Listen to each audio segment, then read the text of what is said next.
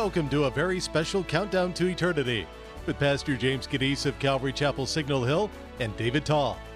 On today's program, they'll be talking about a moment in history that changed the world forever. Every detail in this story has a significant amount of lessons that it brings. And although we speak about a specific moment in time, that moment has the potential to mold and shape the future of many. We must treat this story and many like it with great respect. Our well being depends on it. Well, hello, my dear brothers and sisters. We want to welcome you to another episode of Countdown to Eternity. And I am here again with David Tal. And I have to say this we have a very special episode of Countdown to Eternity to, uh, to talk about. And I'm going to tell you why.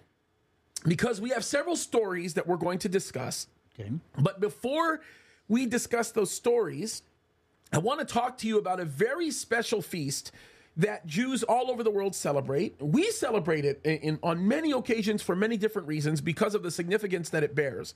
And before we talk about it, I, I just want to lay a little bit of background out. And believe me, guys, I want you to stick with me on this because you will understand and develop an overwhelming appreciation for where we're going to go with this. It's a critical thing that I want you guys to just stick with me on. Okay, so uh, let's let's start with this.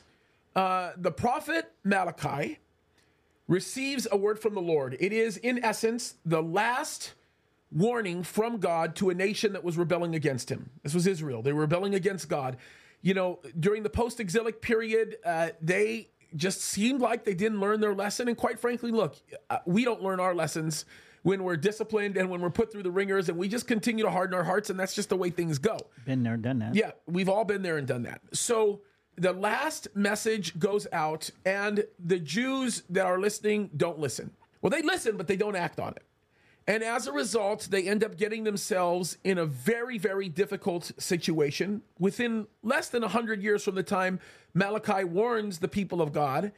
And the situation is, in essence, hopeless. Uh, you had Ezra come in, you had Nehemiah come in, you had many other prominent uh, people in Jewish history come in and rebuild not only the temple, but they rebuilt the walls, they rebuilt the city of Jerusalem, and gave back to God's people a place for them to call their home again. And of course, they chose to rest in their comfort and not necessarily in the commandments and the law of their God. Been there, done that. Right. And created a significant problem for themselves. And then we find ourselves roughly 150 years later, maybe close to 200 years later, and the Jews are in a terrible situation, right? Uh, they're met with an evil man by the name of Antiochus, right? And a lot of bad things are going on. And this is where the story begins. So maybe you can tell us this story because uh, there's an interesting guy that comes into play. His name is Judas. He he's a very interesting guy, right?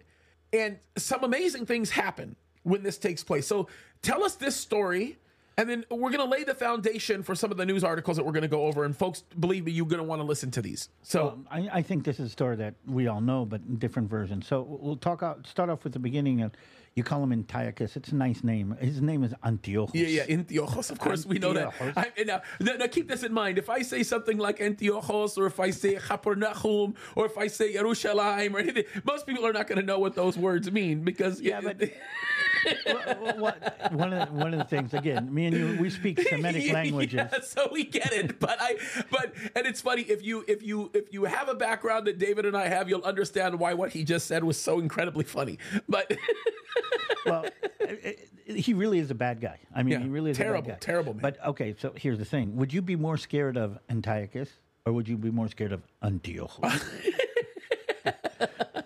you know, I don't know for uh for the effect of the radio. Let, let's try this. Let's see. there you go. but um, basically, when when Alexander dies and he doesn't have any anybody to take over the kingdom, his kingdom breaks up to, into two. Um, in our area, we had the uh, the Ptolemies in the south, but Antiochus is part of the select uh, Seleucid uh, kind of empire in the north. And to make the long story short, he was very Greek, Hellenistic is what we call it. And he was into the Greek things, and he was a bad guy. And he decided that he didn't like the Jews, and he was going to kind of persecute the Jews. So he does it in a couple of ways. He desecrates the temple. He brings some pigs into the temple and turns the temple into a um, pagan kind of uh, sanctuary. And he tries to disassociate the people from their God. And, and and last chapter of this, we talked about the connection between God, people, and land. He tries to break that connection. And one of the ways that he does to break the connection is you're not allowed to practice your religion. We want you to practice the religion of the land. And uh, he outlaws the outer, uh, how to say, symbol of our brit, our, our, our um, agreement with God, and that is circumcision. He does it for Hellenistic reasons, but uh, we call we don't call it circumcision. We actually call it the covenant. Okay, an eight-day-year-old Jewish child makes a covenant with God. He becomes he gets plugged into that covenant. Yep. And what Antiochus tried to do is break the covenant. And again, we've been there, done that, and and again that was the situation. So we had no choice. And uh, across the street from my mom's house is a hill in the, in a city called Modi'in, where a guy named Matthew the Hammer, or if you want to do it in, in uh, Hebrew, okay, Matityahu HaMakabi means the hammer, uh, said, We're not going to bow down to this anymore, and started off a rebellion against two things. The first part of the rebellion was against the Greeks and the Greek Empire. Now, remember, this is the Greek Empire that had just now conquered the world, and these are the same guys that you saw in the movie 300. Remember them? Okay, same idea. Uh, but also, the rebellion is against the Hellenistic Jews. The Hellenized Jews are what your friend Gadi Taub called the international Jews, who were buying into, okay, we can be part of the nations. We can kind of forget our special position with God and forget, forget our connection to the land, and we can buy into it. By the way, been there, done that again and again and again. So in this case, this is uh, the Maccabean revolt against the Greeks. Fought a couple of battles in, in the area, basically where I live. By the way, very interesting connection. One of the battles that was fought by the Jews against the Greeks, where we won, was at a place called Emmaus. Emmaus. yeah. Okay, and if anybody knows the New Testament, Yeah. the road to Emmaus. That's right.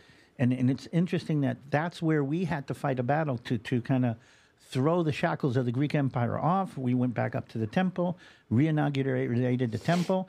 We rededicated the temple, meaning we did a dedication of the temple with a lamp, uh, uh, with a, a little jar of oil that we kind of poured into the menorah. So the temple is rededicated. So we call it the Feast of Dedication. The word for dedication in Hebrew is Hanukkah. And that's the Feast of Hanukkah, which is mentioned in the New Testament in John 10. Yeah, Jesus celebrated Hanukkah. Exactly. Uh, matter of fact, he the, the the the scriptures make that very very clear. One of the things that's interesting uh, with that is the connection that you made with the Emmaus Road, and why that's such a significant has a significant bearing at the end of the life of Jesus. But isn't it isn't it amazing to think about the idea that there is so much rich history in that feast of dedication, right? Because when that temple was dedicated, it was very special because there were some miraculous things associated with it. Maybe you can talk about this, especially when it talks about when we talk about the candlestick and you know what happened with the menorah, that that situation. Can we talk about that for just a second? Well, you all know what a menorah looks like. It's like the seven branch candelabra, I think is what Yeah. you say in English.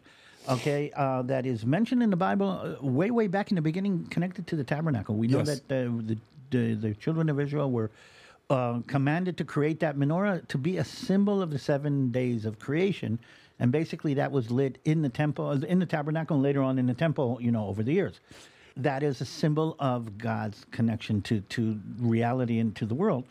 But uh, when we rededicated the uh, the temple, and they found enough oil in the temple, and it's a special kind of very very uniquely uh, manufactured oil, enough oil to last for one day. So they poured one day's worth of oil into the menorah, and they were kind of they kind of bustled and hustled to create more oil to manufacture more oil. But the new oil takes eight days to manufacture.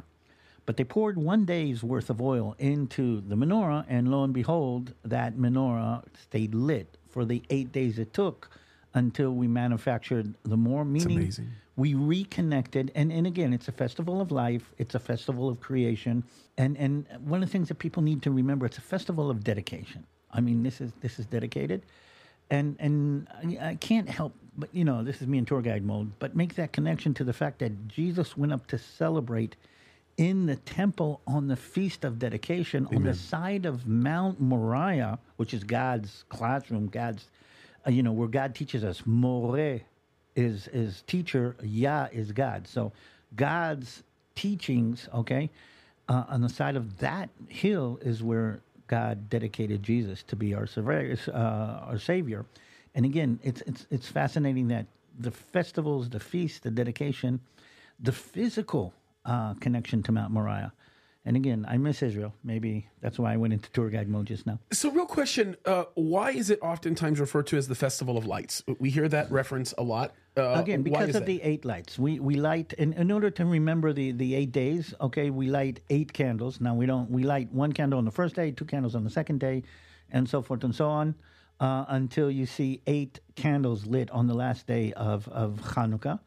So when you see something that looks like a menorah that has nine candles, four on both sides and one in the middle, or eight on one side, that is a Chanukiah. It's not a menorah; it's a Chanukiah. That is for the uh, the eight days of Hanukkah. Uh, but maybe to tie into what we're talking about today.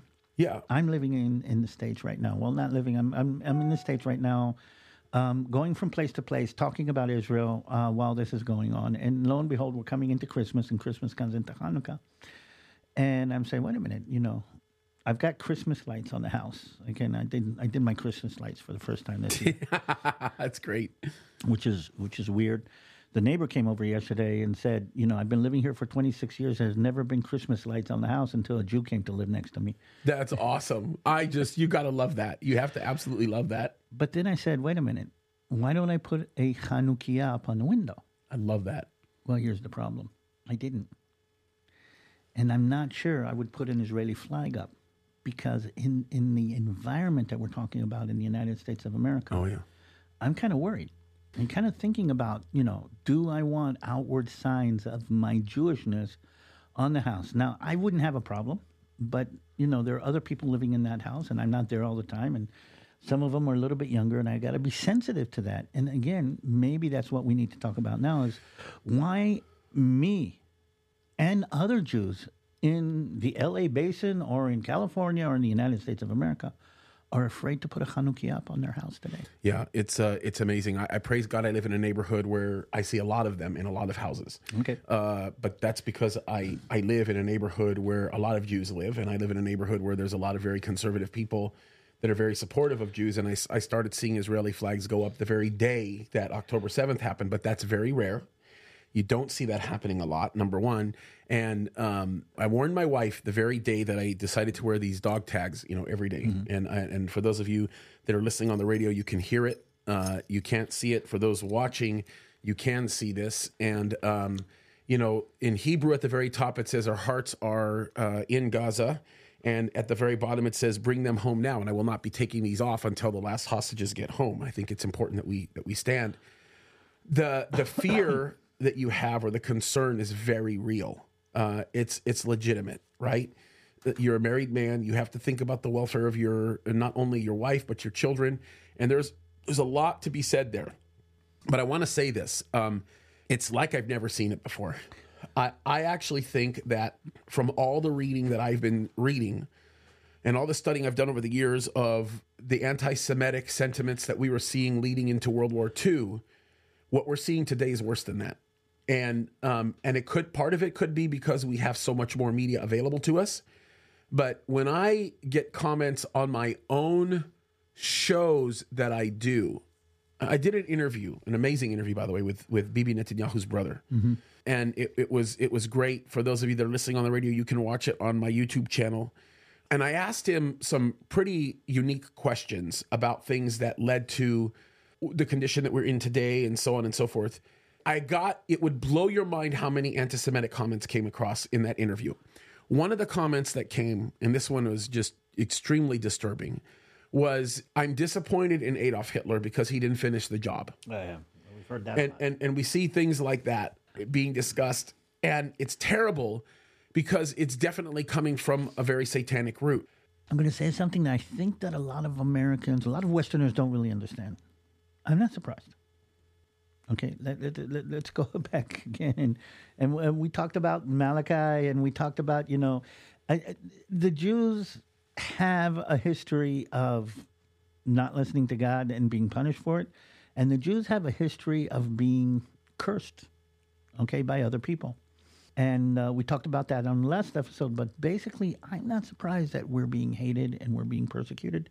And somebody is kind of, uh, how do you say, snuffing out our symbols of light and our symbols of hope. I'm not surprised that somebody is trying to do that. Like I say, I have anti Semitism. If, if you cut my vein open, there's anti Semitism in my blood. It's part of my genes. Okay? We've grown up on, on, on this anti Semitism year after year, generation after generation.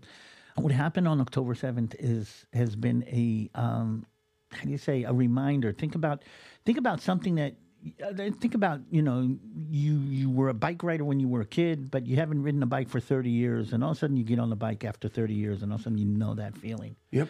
As a people, we've been persecuted like that for generations. Yeah. We thought we were over. We thought never again. We were wrong. And and what Israel realized is that one, we're still hated. Two, we thought never again. But but here here it happened again. And and it, it kind of smacked us. And three, we thought that the world, especially the liberal Western world, understood the Holocaust, understood who we are, appreciated all the positive things that we bring. I mean, I'm seeing a lot of videos right now about uh, if you want to boycott Israel, you have to boycott, you know, flash drives, you have to boycott drip irrigation, you have to boycott a lot of things. We did bring a lot, okay, and we thought that the world had, had appreciated what we were bringing, and and we're looking at the hundreds of thousands of people that are walking through the streets of, of the United States right now, calling for intifada and calling for jihad and calling from the river to the sea, which basically is an anti-Semitic call for ethnic cleansing of Jews from from the river to the sea. Yeah. and and you know, and, and then we're saying, wait a minute, wait a minute, we've been there, we've done that. Okay, uh, we we thought that our neighbors were were were part of this, and and we're getting kind of getting smacked in the face with with this anti-Semitism that's kind of seeping out from all the holes right now. Yeah, and I have to show you this chart and take a look at this because I've shared this on multiple occasions with many, many different people. And this speaks volumes of how much suffering the Jews have undergone. What we're looking at is we're looking at a, a, a, a just a section of Arab nations. It's a it's just a small chart of Arab nations: Algeria, Egypt, Iraq, Lebanon, Libya, Morocco, Syria, Tunisia, Yemen, and Aden. Okay, now um, that's just this sample. And in 1948, there were 851,000 Jews that lived in all of those Arab nations. Just those Arab nations, okay? As of 2018, 2018, we're not talking about today because today the numbers are far less. But as of 2018, that number is 3,330. So from almost a million to 3,330. So the Jews have been ethnic cleansed, ethnically cleansed from the Middle East, from all the other nations where we, we had long generations, long societies, long cultures. I mean, you know, generation after generation. Don't get me wrong. I mean, a lot of people still speak uh, Moroccan in Israel. A lot of people still speak Arabic in Israel, and, and people don't really realize that. But they were ethnically cleansed from their homelands or from the nations that they lived in, and they were sent back to their. And here's the thing, and it, I find it fascinating when people say, "We're colonists, return to where you came from." Oh, yeah. Well, we're returning to where we came from, That's right. and and, and that's that's the that's the absurd of the call, the anti-colonial call. Uh, how can we be colonists in our own land? How can we be? I mean, it's like you saying you're you're uh, you're uh, how do you say uh, uh, a squatter in your own house. Yeah. I mean, listen, Israel returning, the Jews returning to Israel is perhaps the most significant and powerful story of decolonization that we have heard in world history. We don't know of a, of a, of a more powerful story of decolonization. I mean, if you think about it, the League of Nations, uh, when we talk about recent history, right, basically tasks Britain in order, in essence, to colonize this area. And uh, when the Jews came back in 1948, you want to talk about the ultimate decolonization. That was the United Kingdom, in essence, based on the I don't know what you want to call it, uh, the, the the the advances of the League of Nations giving Israel back to its people. And if you want to talk about the ultimate story of decolonization, there it is right there. Okay, let I me mean, go, let me go the other side. You want to talk about the ultimate story of colonization? Think about the the Muslim expansion, after Muhammad created Islam, and 100%. Islam spread out from from Saudi Arabia basically and conquered everything all the way up to Spain. What did they do? They did it what? Uh, with with uh, flowers? No, and and I think it was Bill Maher said it's not by chance that the symbol on the flag of Saudi Arabia is a sword because they colonized everything all the way up to Spain uh, by force of sword. They didn't ask nicely, and they, there was a colonization kind of uh, en- empire. And most empires, by the way, were colonized. I mean, the Greeks did the same. I mean, what do you think the Greeks were doing in Palestine, Judea, Judea, the Holy Land? Call it what you want. The Greeks came down and colonized, basically. Uh, so why are why are the Arabs not colonizers in Judea? And and here's one of the weirdest things. I mean, I hear them walking through the streets in the states saying Jesus was a Palestinian. Yeah. I, I mean, I, I- what, what what do you say? I mean, Yes, but here's the thing, James, and maybe this is something that people need to really understand about who we are, okay? We're not surprised that people lie about us. We're not surprised that people st- tells ter- terrible stories. What surprises us, and, and maybe this is to our to our, our, our listeners and to our viewers, is that normal, God fearing, rational people believe the lies in many, many cases. And that is something that I think, and, and again, me being in the States for the last couple of months, is, is more, I, I think, scary than anything. Yeah. Is the fact that, okay, I, I agree that there are people that are going to hate me. I mean, I've, I'm, you know, you, you get to a point where you realize that not everybody's going to love you. I mean, after you finish kindergarten, you realize that there's people that are not going to like you and people are not going to like you. So, so I can, I can understand. But the people who like me, the people who say they love God's chosen people, the people who say we support Israel, who buy into the lies, that is scary for us because that's the beginning of a process, like we said, we have seen in the past.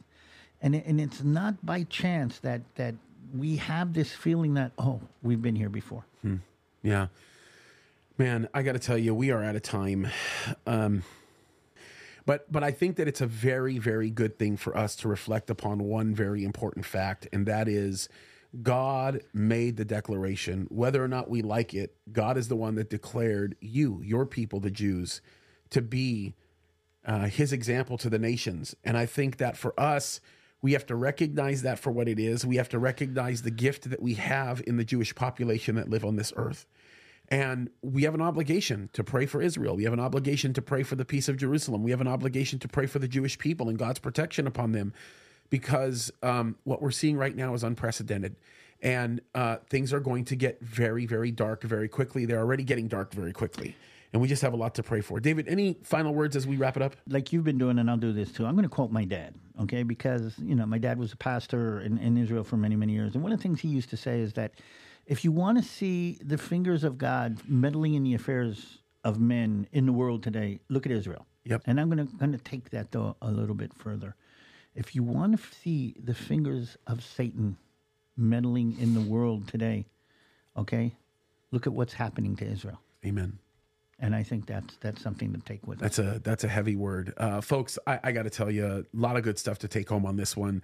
We do sincerely hope that you've enjoyed listening to this as much as we've enjoyed making it, and I think that there's a lot to be said about the blessing that we have in being able to produce this for you, and the love that God has given us for you as a people. Um, we're we're just so grateful. We're grateful to be able to serve you. We're grateful to be able to be a part of your lives as you take us on your drives, in your living rooms, on your TVs we just sincerely hope that you've enjoyed this time, this whole year. I pray that you have enjoyed all of this as much as we've enjoyed making it. We love you guys. Keep your eyes on Jesus. And boy, oh boy, oh boy, I can't tell you this. He is coming soon and uh, sooner than we all think. So God bless you guys. We love you. And next year, we'll be counting down to eternity. and we've got some great shows planned for you. We love you guys. God bless you. Hey, thanks for joining us today for Countdown to Eternity with Pastor James Kaddis and David Tal. Replay this program when you visit countdowntoeternity.com. That's countdown, the number two, eternity.com. Watch the video version on our YouTube channel at James Kaddis. And you can find David Tal on Instagram at The Balagan Connection. That's spelled B A L A G A N. These are exciting times to be living in. Prophecy is being fulfilled right before our eyes, and we want to keep you informed. not only on this program but through social media as well. Follow James Kaddis and Countdown to Eternity on Instagram, and look for our channel on YouTube and Rumble at James Kaddis. I also want to make mention of jameskaddis.com. Get the very latest content from us at jameskaddis.com. Whether you're a longtime listener or new to the program, we'd like to hear back from you and receive your thoughts, questions, and prayer requests.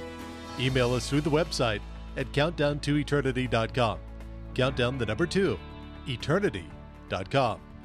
And we'd also appreciate your support as this year draws to a close. It helps us do what we do each week here at Countdown to Eternity, so thank you for standing with us. Just visit countdowntoeternity.com. And let's be looking for opportunities to bless Israel. God will bless you as you do. This program is brought to you by Calvary Chapel Signal Hill. We'll see you next time when the countdown to eternity continues.